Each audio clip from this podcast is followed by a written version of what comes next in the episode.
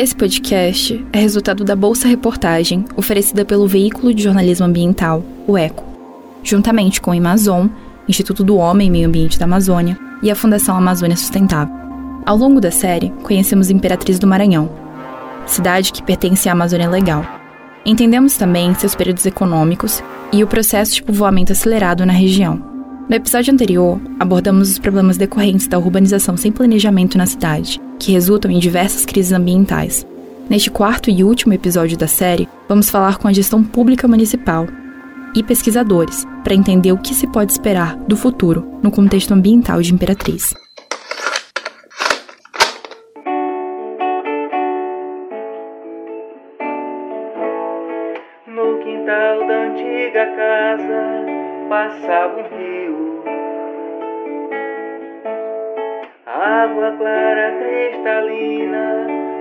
Nosso rio.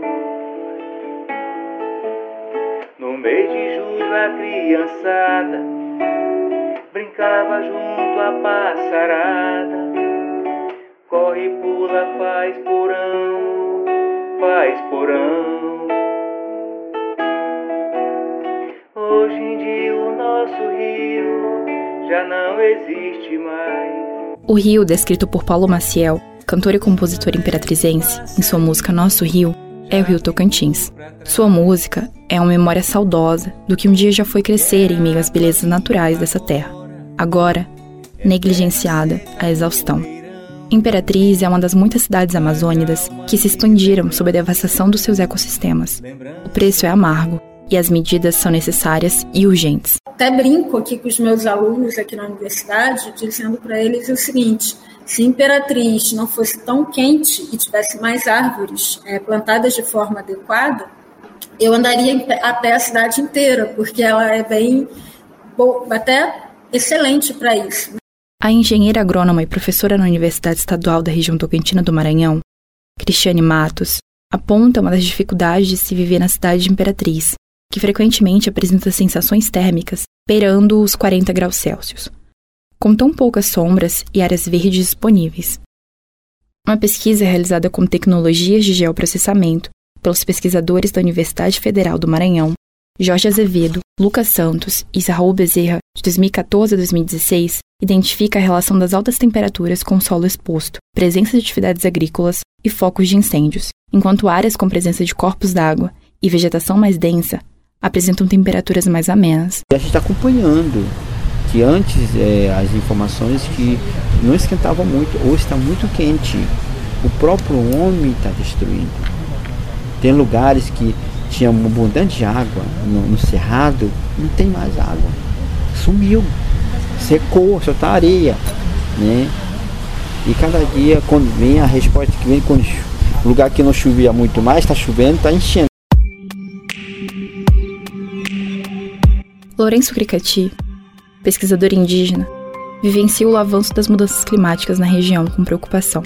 E como não haveria, a região sofre um crescente avanço do agronegócio, sustentada pela pecuária, as monoculturas de commodities e indústria de papel e celulose. Não por coincidência, a primeira feira agropecuária aconteceu em 1969, enquanto o ciclo da madeira se fortalecia em Imperatriz. Agora o evento, nomeado Expoimp, completa 53 anos. Uma tradição consolidada, que por si só prova a força do agro na Amazônia maranhense. Atrelado a todas essas questões, o futuro do saneamento básico na região está em processo de aprovação, com o novo Plano Municipal, atualizado pela Lei nº 14.026, de julho de 2020, que entrará em vigor este ano. Em dezembro de 2022, foi realizada uma audiência pública para discutir o plano. Sobre isso, ouça o que a secretária do Meio Ambiente do município, Rosa Ruda, conta. É, para tu ter uma ideia, a gente encaminhou ofício para todos os vereadores. Uhum. Ofício, não foi só o convite. Um ofício, a gente tem toda essa comprovação, até porque é assim, eu preciso mostrar para a comunidade, ela precisa tomar conhecimento. Uhum. Além dos ofícios para as instituições, foi colocado na TV e rádio do dia 10 até o dia 15. É chamada, a gente até pegou quantas inserções foram feitas, panfleto foi distribuído nas ruas, cartazes. e oficiado todas as instituições, não foi um vereador. A gente não teve a presença de um vereador. Então até o promotor que estava lá, ele ficou chocado assim. Caramba, negócio importante desse. Estamos falando sobre uma cidade que tem apenas 38% de coleta de esgoto, sendo que a maior parte é depositada sem tratamento nos cursos de água. Estamos falando também sobre uma cidade conhecida por alagamentos que expulsam famílias de dentro de suas casas todos os anos. É nesta mesma cidade que nenhum dos vereadores locais compareceu à audiência pública para tratar sobre o Saneamento Básico Municipal, mesmo recebendo um ofício para isso. Considerando o contexto precário do saneamento básico na cidade, é importante mencionar que também está em pauta a privatização da Companhia de Saneamento Ambiental do Maranhão, a CAEMA. Esse processo tem sido discutido desde o início da primeira gestão do atual prefeito, Assis Ramos, lá em 2017, sob a justificativa de que a companhia não atende de forma adequada à população, com seus serviços de abastecimento de água e sistema de esgoto. A privatização tem enfrentado duras queixas das entidades sociais e dos sindicatos. Para entender essas controvérsias, eu conversei com Conceição Amorim, assistente social e coordenadora do Centro de Direitos Humanos Padre Josimo. Infelizmente, o resultado de uma privatização, caso ela venha acontecer, ela provavelmente vai nos causar grandes transtornos, desde o aumento das tarefas, desde o aumento da inadimplência, desde as consequências, né, com os aumentos dos cortes em massa, porque nós sabemos que o sistema privado utiliza desse método, né, que afeta diretamente e especialmente a população mais pobre, e que, no geral, também recebe um, um produto de menor qualidade. Conceição explica também que a situação precária da CAEMA é resultante dos baixos investimentos do governo nos últimos 30 anos de funcionamento da companhia, e completa. É, é, fundamental a despoluição dos riachos e igarapés, o tratamento de toda a água que chega nesses riachos e igarapés. E, por fim, a fiscalização estruturada com uma característica mais educativa né, e também, ao mesmo tempo, um sistema de punição que seja efetivo, especialmente para as empresas que têm essa prática da poluição e do uso inadequado de todo o sistema hídrico da nossa região é fundamental se construir diálogos claros e transparentes com a sociedade para que a gente possa vislumbrar aí uma possibilidade de ter uma empresa que verdadeiramente represente os interesses da população no que tange o acesso a um direito humano fundamental, que é o acesso à água, um bem que deve estar a serviço de toda a comunidade e que não deve ser utilizada como uma mera mercadoria, seja pela empresa privada, seja por uma empresa pública. Conceição reitera a importância de ter riachos limpos e água de qualidade para toda a população. Isso nos leva para outra questão: como executar esse plano, enquanto tantas pessoas têm suas casas construídas dentro dos cursos de água há décadas? Com essa dúvida em mente, consultei Rosa Ruda, secretária do Meio Ambiente de Imperatriz. São pessoas que estão ali há décadas e elas acostumaram a viver aqui no centro, pertinho de tudo, por mais transtornos que tenham no período de chuva, né? Elas têm dificuldade para sair. Porque tem aquele apego, né, e aquela comodidade de estar morando no centro, né? Como ali na, na Beira Rio, as pessoas há quase 200 anos atrás, há 170 anos, elas povoaram ali o bairro, na proximidade do rio então, assim, é bem difícil. Todo ano a gente sabe que quase todo ano está tendo inundação. Mas terminou, as pessoas acabam voltando, né? É preciso que tenha um projeto bem relevante de infraestrutura com um aporte financeiro alto que o município não tem como fazer. Seria uma verba do governo federal, do governo do estado e município junto para um projeto que fosse executado de imediato. Retirou a família, indenizou, Resumidamente, Rosa explicou que não existe previsão para tirar as famílias que vivem às margens do rio e riachos, porque se trata de um projeto muito trabalhoso que o município não poderia executar sozinho.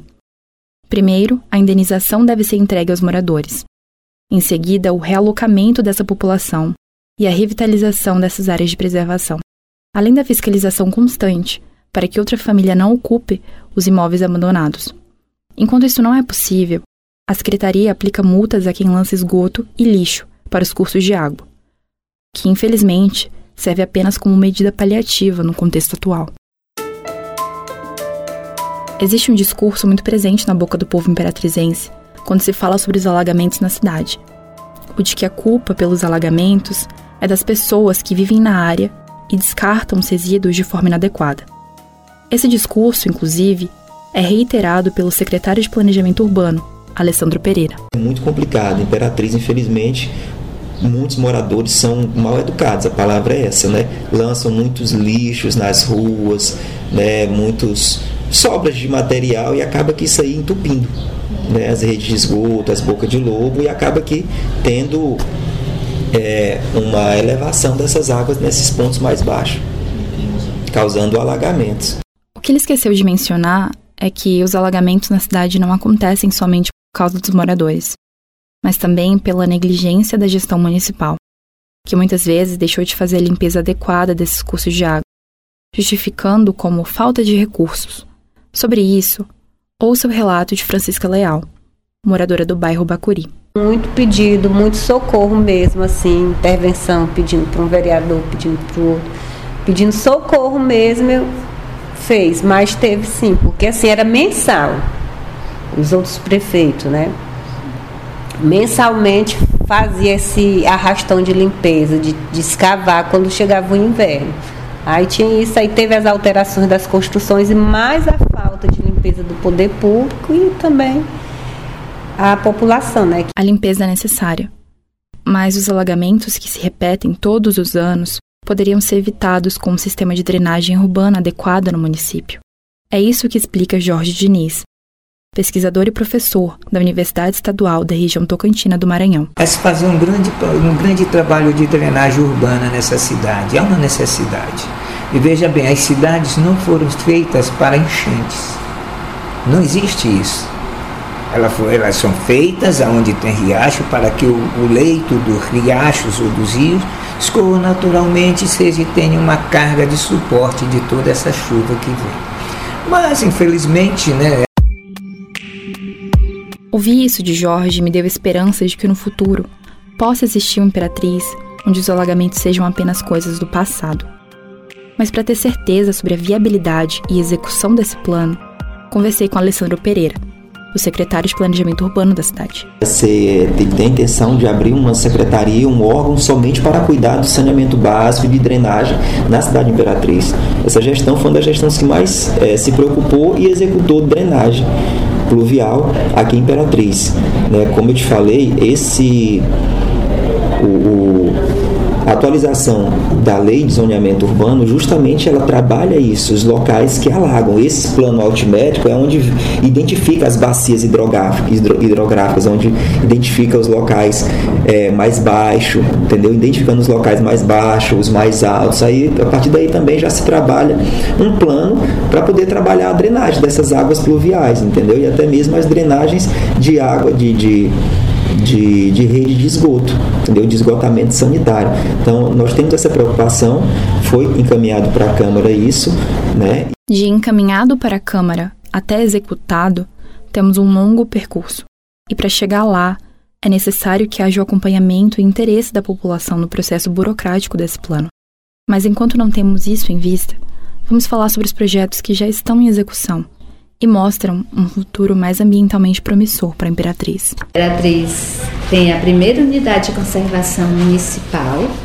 Nós conseguimos uma área, não é uma área extensa, mas é uma área de pouco mais de 32 hectares, né?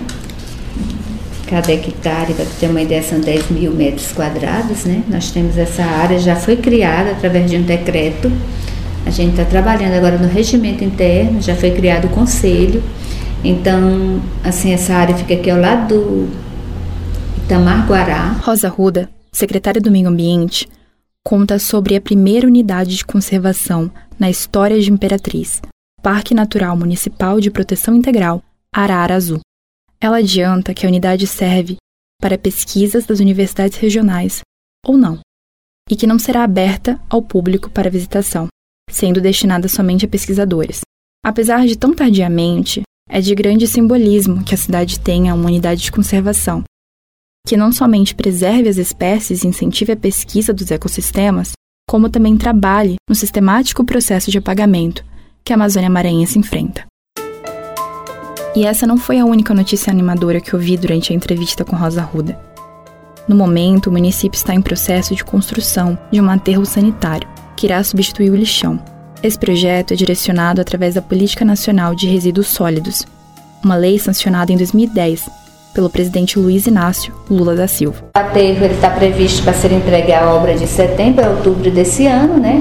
Aí logo em seguida a gente vai buscar a licença de operação, porque para funcionar precisa ter a licença. A gente está buscando também uma parceria público-privada para a operação do aterro, que é uma empresa, e até lá a gente vai trabalhar com fortalecimento da coleta, conscientização, né? para que ele funcione de forma correta. Além disso, Rosa me explicou que, para o fortalecimento da coleta seletiva, a secretaria estabeleceu uma parceria com a Ascamari, a Associação dos Catadores de Materiais Recicláveis de Imperatriz, que produz desde vassouras até artesanato com materiais recicláveis. Diante desse panorama, eu perguntei às pessoas sobre suas expectativas relacionadas ao futuro de Imperatriz. As respostas variam, mas com algo em comum: a esperança. A gente não consegue mudar de um dia para outro, não consegue mudar 100%, mas amenizar o problema. Né? Um trabalho coletivo, de conscientizar mesmo, debate, discussão, né? Ah, de que nós pensamos que nós queremos um viver um melhor, um viver bem. Mas eu vejo que se a gente fizer o trabalho de formiguinha, e a gente tem feito isso aqui na universidade, eu tenho tentado propagar isso bastante, a gente consegue sim que a, o sistema de, arbor, de arborização seja feita de forma adequada. A Imperatriz tem muito mais a ganhar do que a perder né, se a gente fizer um projeto ah, de forma adequada. Então, assim, eu vejo Imperatriz verde.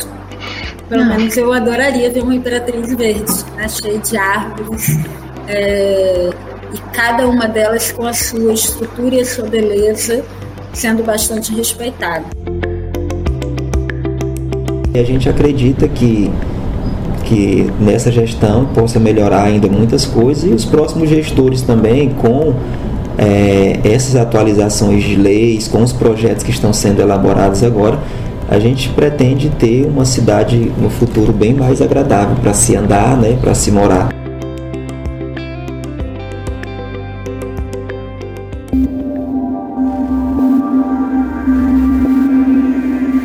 Neste último episódio da série, podemos enxergar com novos olhos o futuro ambiental de Imperatriz do Maranhão, com mais consciência dos desafios a serem travados e esperança de dias melhores.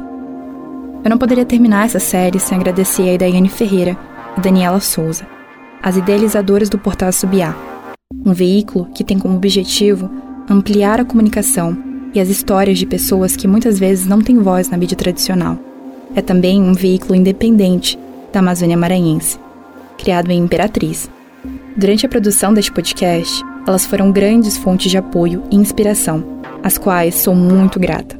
Gostaria também de prestar uma homenagem à memória do historiador Adalberto Franklin, que me ajudou através de seus escritos a recontar a história de Imperatriz sob essa nova lente.